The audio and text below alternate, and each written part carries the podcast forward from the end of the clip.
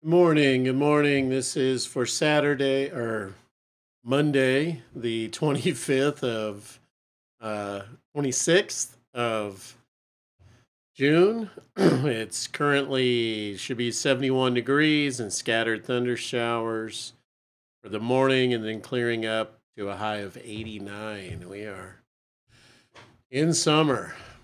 And uh, let's pray and we'll get into our lesson for today. Heavenly Father, we just thank you for this day. We thank you for loving us and being our God. And we just ask that you open our eyes and our hearts to your word this morning, Lord, that you would uh, just start us off, uh, start the week uh, on the right foot, Lord, just. Uh, uh, just soaking up this lesson and your word, and uh, Lord, just help us to reflect you to those around us today, this week. We ask for your spirit, your grace, your mercy. In Jesus' name we pray. Amen. Okay, we have uh, promises concerning the flood. And Genesis chapter 9 is our text for today. and God blessed Noah and his sons and said to them, Be fruitful and multiply and fill the earth. The fear of you and the dread of you shall be upon every beast of the earth and upon every bird of the heavens, upon everything that creeps on the ground and all the fish of the sea. Into your hand they are delivered. Every moving thing that lives shall be food for you. And as I gave you the green plants, I give you everything. But you shall not eat flesh with its life, that is, its blood.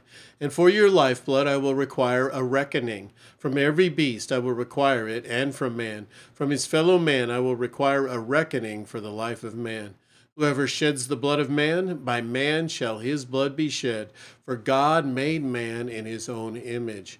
And you be fruitful and multiply, increase greatly on the earth, and multiply in it.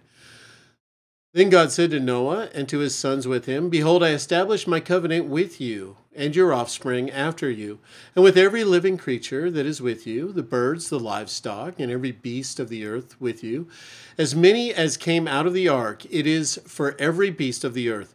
I establish my covenant with you that never again shall all flesh be cut off by the waters of the flood, and never again shall there be a flood to destroy the earth. And, the, and God said, This is the sign of the covenant that I will make between me and you and every living creature that is with you for all future generations. I have set my bow in the cloud, and it shall be a sign of the covenant between me and the earth.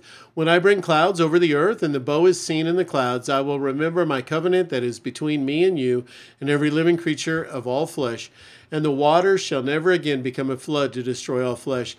Whenever when the bow is in the clouds, I will see it and remember the everlasting covenant between God and every living creature and of all flesh that is on the earth.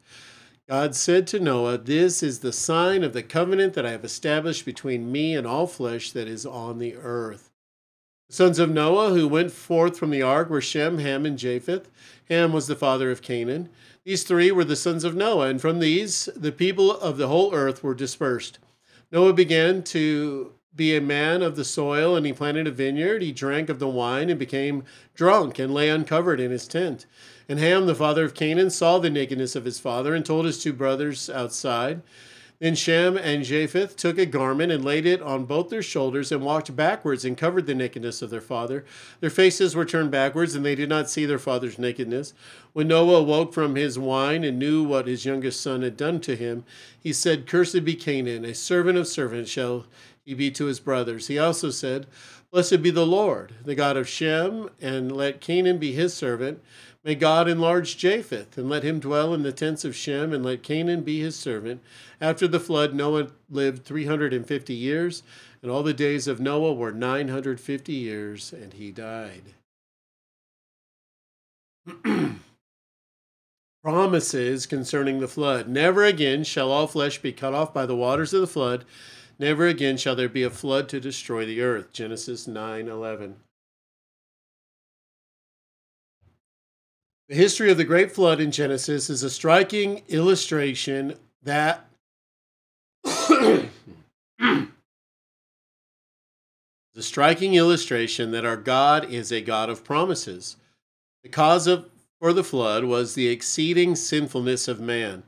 Then the Lord saw that the wickedness of men was great in the earth, and that every intent of his thoughts of his heart were only evil continually. Genesis 6 5. God sent forth his plan to deal with this problem by a promise of judgment. So the Lord said, I will destroy man whom I have created from the face of the earth. Thus, through promise, judgment, and floodwaters became a certainty. Along with a promise of judgment, God made a promise of deliverance, a promise of grace. But Noah found grace in the eyes of the Lord. Genesis 6 8.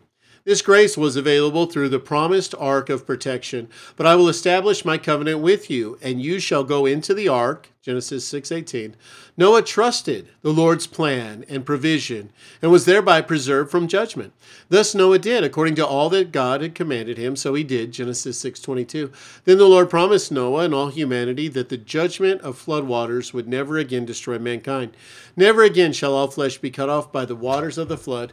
Never again shall there be a flood to destroy the earth. Additionally, God established by a promise a sign for this covenant. I set my rainbow in the clouds, and it shall be for a sign of the covenant between me and the earth.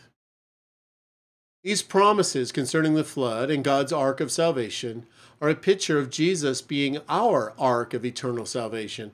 Peter wrote of the flood and the ark, and the long suffering of God waited in the days of Noah while the ark was being prepared, in which a few, that is, eight souls, were saved through water.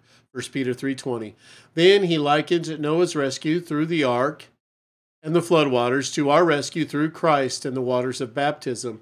There's also an antitype, a prefiguring which now saves us, namely baptism, not the removal of the filth of the flesh, but the answer of a good conscience towards God through the resurrection of Jesus Christ. 1 Peter 3:21.